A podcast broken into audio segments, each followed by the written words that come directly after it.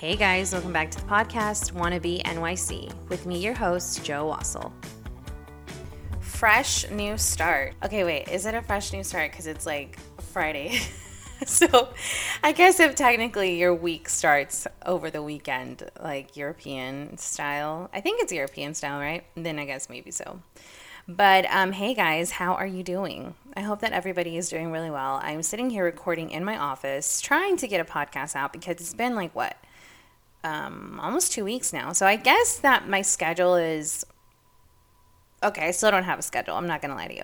Um, right now there's so much going on and things that I want to brush up on like I want to learn how to play polo, I want to brush up on my French, I want to brush up on my tennis, I want to learn how to day trade. I mean, there's just so many things that are on my schedule. And so I want to be able to commit to the podcast because obviously, you know, we pay for the hosting and all that stuff. But I also don't want to do it when I don't feel like I have anything to contribute, you know, when I just kind of like doing it because I feel like I need to and not because I want to, because it's supposed to be fun and not something that weighs me down. Which, by the way, is part of the reason why I didn't come on to talk about the Johnny Depp case. And by now we know that he won the defamation case against Amber Heard. And of course, that was such a big tug of war. Why? Because you know, there's credibility situations and there's lack of evidence and there's hearsay and people are pointing the finger. You got her attorney is doing back to back circuit, you know, press conferences right after the trial. Literally, the verdict was read and she was on a plane to New York City ready to go on the Today Show and just let it out. And you know, to each their own. Obviously, um, every attorney is is you know very good at what they each do, whether they win or lose. It takes a lot of hard work to get there. I'm no attorney myself, but you know, I have been in the paralegal program for a very long time, taken several law classes. I've done so many cases, and um, I can't imagine actually being a practicing attorney and just how much responsibility comes with that. So with that said, credit needs to be given to Johnny Depp's team for coming in hard. I mean, Camille Vasquez is such an asset to that law firm. And I believe that she was just recently promoted, like this week sometime, to uh, partner. She made partner, I believe. So I'm very, very happy for her, as she should. Obviously, you know, she came in there and she delivered. She gave Amber Heard some of the coldest looks we had seen. As we know, Johnny Depp had stated that he would not look at Amber Heard in the eyes ever again. But I mean, there was no need because Camille Vasquez said, Oh, don't worry, boo boo, I got this. And as she's sitting there delivering paperwork up to the stand, she's just cold, you know? So, anyway, where I stand on that, I do think that both of them played their part. Like I said in my Instagram stories, I think that they were both abusive towards each other. I don't think that they were good for for one another. Maybe at one point in time, they must have shared, you know, some good times, as we all do with former flames, but it wasn't something that necessarily was going to be for the long run. And I think that's just what happened here. And, you know, at the end of the day, uh, Johnny Depp's team was able to prove um, what the case was actually about was a defamation lawsuit, right? Saying that what she said about him and his character was not true and or accurate. And so his team was able to prove that by all the evidence and all the special experts that they had on the stand. And so at the end of the day, that's what happened. And we did see Amber Heard almost immediately after the verdict was read. She wrote on Instagram talking about how you know, she felt that this loss was not just for her, but for all the women that have been silenced due to some sort of abuse that they've been in at the hands of men. And I think that that's a very bold statement. And while that is very true and and you know accurate as can be in some situations i do also think that in this particular case with the evidence that we saw not saying like i'm judging them just you know at a glance but with the evidence that we saw i do think that um you know they they were both equally at fault. And had the verdict been the other way, I think that Johnny Depp would have probably remained silent, to be honest, or you know, just been very minimal about the the loss. But in this case, you know, that's not what happened. And we saw a very happy Johnny Depp in London, which is where he was when he received the news.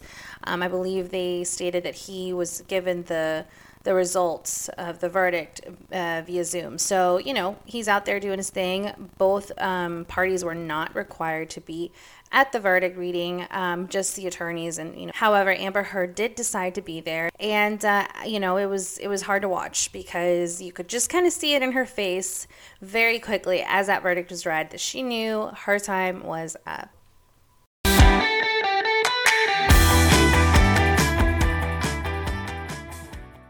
Okay, while I'm on the subject of exes and things of the past, something really interesting happened to me over the weekend, which, you know, I feel that I'm a very thankful person and, and I, you know, in moments of gratitude of silence, whether that be when I'm journaling or when I'm in the shower or I'm driving or I'm, you know, getting ready to go to bed. I do stop and reflect on my life and the good things. You know, I think that I've been through some really hard times. I mean, before the age of 25, which I think is something that most people that have met me in this chapter of my life don't know, that I was um, married, divorced, engaged, and remarried before I was 25 years old. And so I've been through a lot. And, and even before that, as a child, you know, I, I feel like I grew up by the time that I was six, I was already a tiny adult. And, uh, you know, it's, it's hard. That has its challenges in itself, and everybody has been through something traumatic in their life that they growing into so that they can heal through. And it's a lot. It's, it's a lot to process. But I think that it is easy to forget when everything just is going good and, and just very pleasant um, of how far you've come and, and where you've been. And so um, I posted this on my private Instagram with uh, close friends, and I just said, you know, I had taken a picture, like it was like a four square shot, and it was a photo of my husband and my daughter on the floor drawing. My sons, my twin boys, were playing in their play yard, and um, I had just made fresh guac, and I was listening to a 90s playlist. And I kid you not, almost as soon as I took the last shot of the boys in their playpen, I just got this like weird sentimental feeling and i was like like it hit me like i am at such peace you know and kind of stopped what i was doing and i went over and i hugged mike and i was like thank you for like letting this part of me heal and he was like, Yeah, like I'm sure he had no idea what I was talking about in that very moment. Because you can pour out your soul to your husband and he can be absolutely a wonderful listener but he will forget, especially if you just do it like very randomly, like I did. He was like, um, okay, yeah, you're welcome, no big deal. you know, but in that moment, all of the therapy sessions that I had over a span of a year and a half with my first counselor, Rick, um, flashed before my eyes. And I thought of this one very specific moment. I remember sitting on his chair being gutted. And this is just like the really fast recap for those of you that don't know the story. Um, I feel like I used to be a little bit more vocal about it. Now it's just kind of taken a back seat. You know, obviously I, I discuss it or bring it up rather if, um, you know, there's somebody who's going through a similar situation and I want to encourage them. But I don't really discuss it, I guess, as much as I used to. Um, I married the first boyfriend and only boyfriend that I had ever had very young when we were like 19 years old. And um, anyway, we had been together, quote unquote, um, boyfriend and girlfriend since we were like 12 years old. And um, we were married for about a year.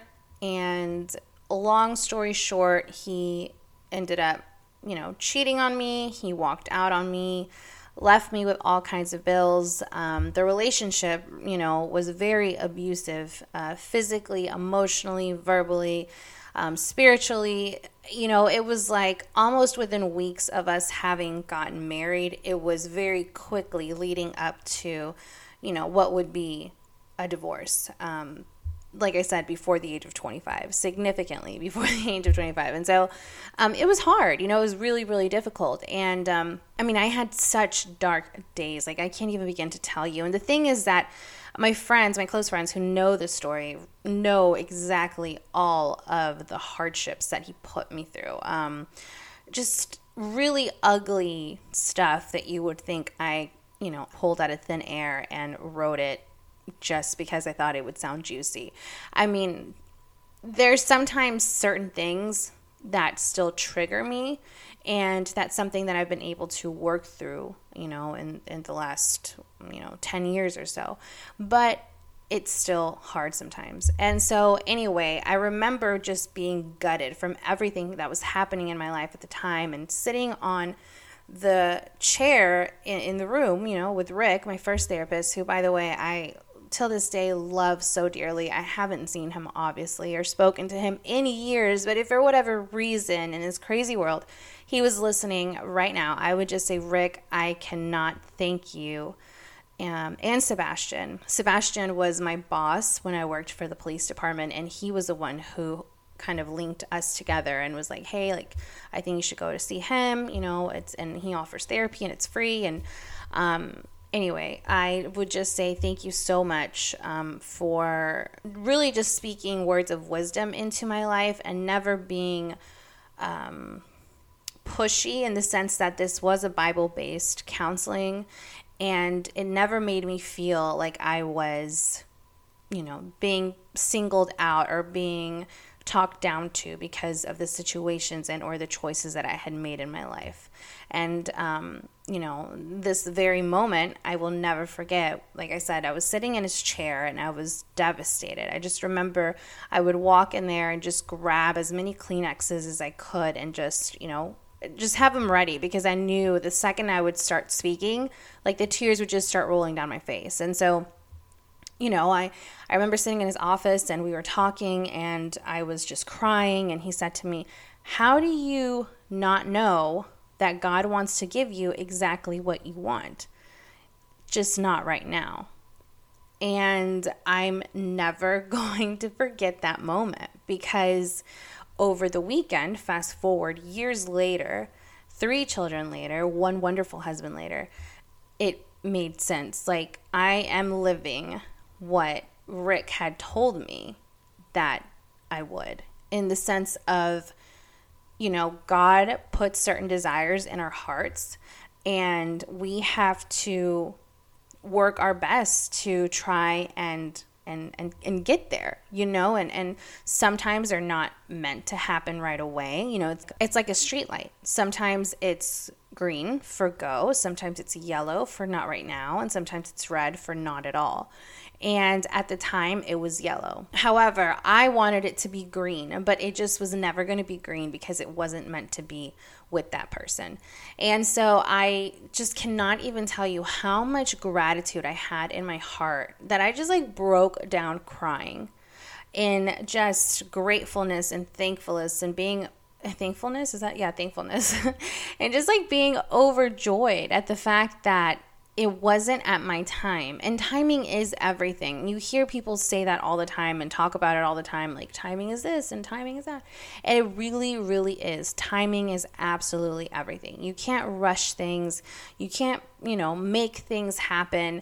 And when I say like God puts desires in our hearts and it's up to us to want to make it work, I think that while that is true, you know, God will only allow us to pursue up to a point that aligns with His timing because His timing is divine. Um, and very easily, when you step outside of that divine timing, divine space, things, you know, you open the door for things to go very wrong. Uh, take it from me. Take it from me. So, um, yeah, that's something that happened to me over the weekend that really just kind of like grabbed me by my bootstraps and made me realize, like, whoa and everything else from this point forward, like whatever else that I want, because God has put those desires in my heart, like it, it'll come to pass when it's supposed to, how it's supposed to, you know? And so, anyway, that kind of just sent me into a spiral of thinking back to that season of my life. And then, you know, obviously, I kind of like started turning the page, and it was like, uh, not so great because I remembered a lot of other, you know, negative situations and, and, and people that were not really for me at that time. And, and even now, you know, some of those friendships have completely dissolved and, you know, we don't talk, we don't text, we don't follow each other on social media or anything like that. And um, that's okay, you know.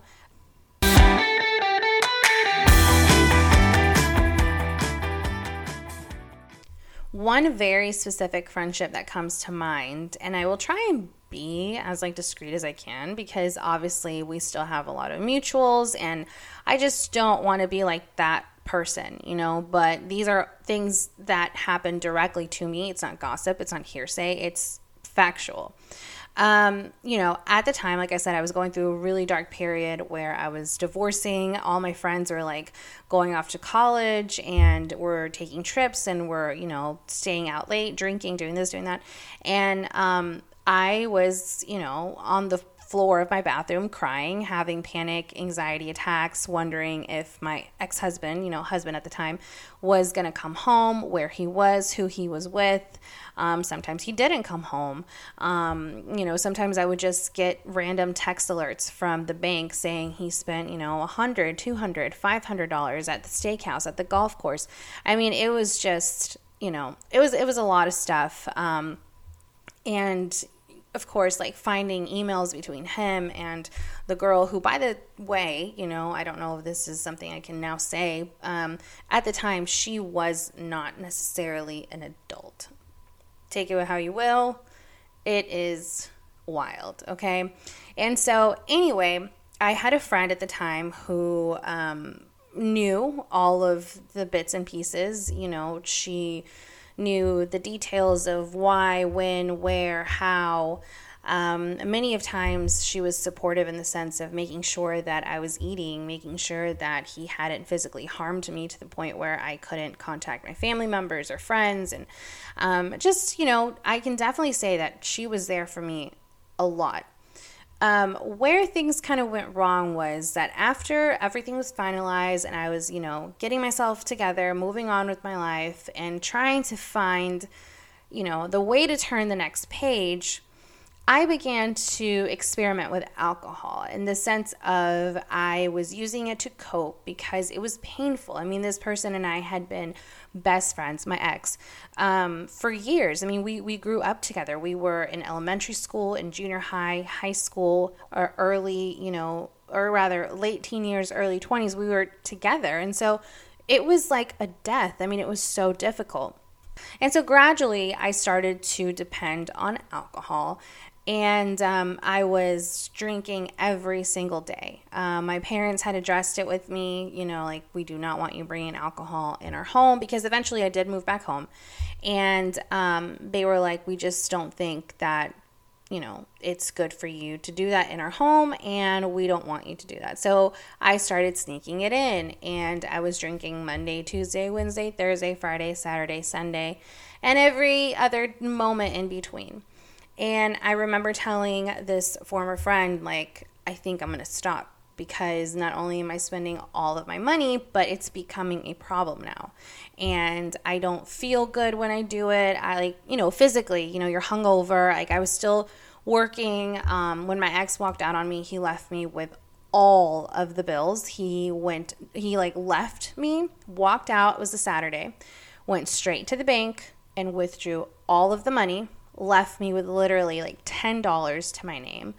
And, um, you know, I was still required to uphold my end of the lease, which at the time we were married. So even though he was no longer with me, I still had to take care of everything. And so, you know, I was not in a good financial place and all of my money was going to alcohol. And like I said, this friend knew everything about the situation because you know, we were close and she was someone that I confided in and she confided in me. And so I remember very specifically um, going out one weekend with her and a couple of her friends from school and um, you know i wasn't drinking and at the time before i had three kids and a husband i was you know very petite and i was always not in the sense of oh my gosh it was so beautiful. No but i mean you know guys talk to me and and um, i guess what i'm trying to say is they would always use me as the middleman to try and get guys to come over and talk to us whether we were at the bar or at the restaurant or however. And so when i kind of just decided that i wasn't going to drink anymore i very specifically had said this to her privately um, a few days before that. I said you know i think that i'm finding myself in a really tight spot with alcohol. I'm you know, drinking too much, it's getting out of hand financially, it's not a good decision for me. So I just don't think that I'm going to do that anymore. And so um, she was like, Yeah, I agree. I think that's smart. That's what you should do. And then one night we all went out, and she would always drive us, and we would have such a nice time with her friends. And I met so many fun people um, because she had all these college friends that I didn't. She was in school at the time, and I wasn't. And so, you know, we were just hanging out, having a good time. And um, I remember she stopped in the middle of the dinner and she just looked me in the eye and said, Ugh I don't like it when you don't drink. You are more fun when you're drinking. And at the time, I think I just kind of blew it off. But then, you know, as the weeks went by, and then eventually, you know, we had a falling out, and then we uh, were friends again, and then we had another falling out. That was one of the first things that I told my therapist in 2020 when I went through a clinical depression was how badly that had cut me. I mean, it really hurt me to think that somebody who said they cared about me and somebody who I deeply cared about and was like a sister to me would have known, you know, because I was so open with her about my struggle with alcohol and the fact that I was becoming an alcoholic, and that she would still go as far as to tell me to my face, yeah, well, you're not really fun when you don't drink. And she was so boy crazy at the time. And I think I can say that now because it's been several years since then. She was so boy crazy at the time that I remember we would go out and she would be angry if the waiter was, in her eyes, quote unquote, speaking more to me than was to her. And I think it was all around the situation that, you know, I'm no longer drinking, which means I'm not, you know, I don't have any liquid courage in me. So I'm not necessarily going out talking to guys or putting myself in a situation where men want to come and talk to us at the table. So now she's not meeting boys. Now it's a problem and whatever, X, Y, and Z. But the point is that, you know, life goes on. And whatever it is that you're going through right now, just know that you'll look back and think, like, oh, I'm so glad that what I thought I wanted, I didn't need in the long run. And I really hurt for that friendship for so long. For so long, I hurt for that friendship because, um, who I am as a person, and I think those close to me know, is I am loyal AF. You are having X, Y, and Z moment of your life, and you absolutely need me to be there. I'm gonna be there. Um, I am loyal to a fault. I really am. And I always, always get myself in situations, I'll always, always, I cannot even stress that enough. I always get myself in situations where I feel let down because I feel that we attract people that are opposite to us very much so. And so, a lot of the people in my life, their biggest qualities is not necessarily loyalty, you know? And so, um, that's not to say like that makes me an amazing wonderful person because it doesn't like i'm not that great of a friend in the sense that you know it'll take me years to call you back like i said or i'll have to flake out or something or i will say something that's like too direct and like comes off kind of like standoffish and mean like i, I get that you know like i'm not like the greatest person ever but I am definitely loyal. And so um, I was so loyal to this person and, and, this friendship. And gosh, it hurt me so bad when things um, fell out the second time. And I knew that eventually the day was going to come where I needed to move on and I needed to understand why. When it did come, I was like, wow.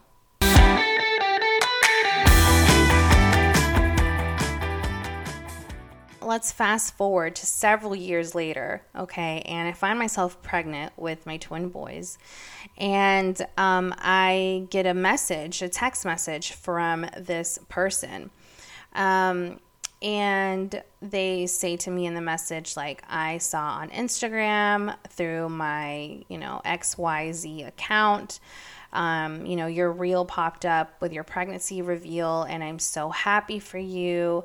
Um, but just so you know, this message does not mean that I want to be friends with you ever again because I don't think that that's a good idea. But congratulations. So I was like, um, okay. So I blocked this person and um, I decided to just let it go. That was kind of like the straw that broke the camel's back because had we had the opportunity to talk about what happened back in the day, I would have said, like, look, I don't think that you understand how much you hurt me when you were upset that I no longer was drinking. Like, I was really in a bad place, which is something that I don't talk about the alcohol part as much because now that I'm, you know, older and obviously, hopefully, I hope, wiser I am able to enjoy a couple of drinks here and there. I am able to be like, hey, let's go out, let's have a drink. I'm very much a social drinker, and rarely, rarely do I drink at home um, by myself or with my husband, you know? And so it's obviously, you know, you have to kind of have your limits and you have to draw the line, the boundary, and just say, okay, after this, I'm, I'm not doing that because I don't ever want to be where I used to be, right?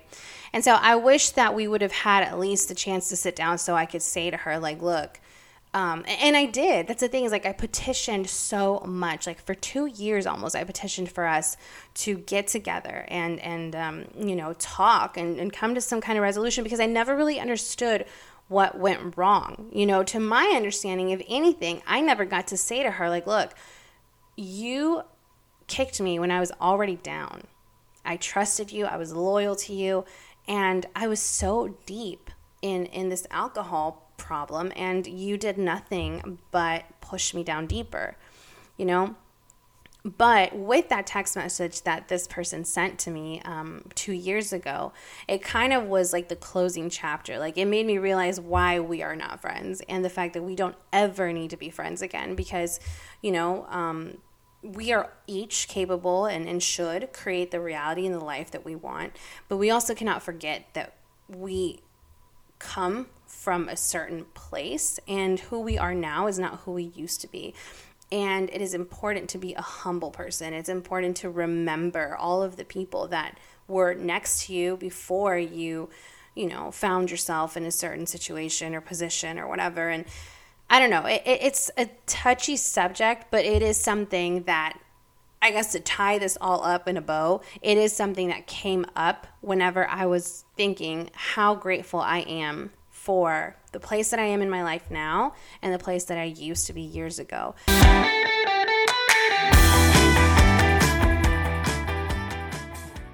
I hope that you guys have a wonderful weekend. Thank you for listening to my garbage. Oh my gosh.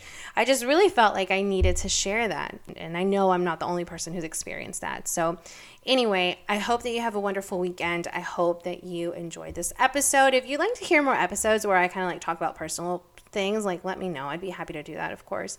I promise we will talk about more pop culture stuff next time. But as always, you know, you can follow me on Instagram at wannabenyc, as well as on TikTok at Jo Waszle.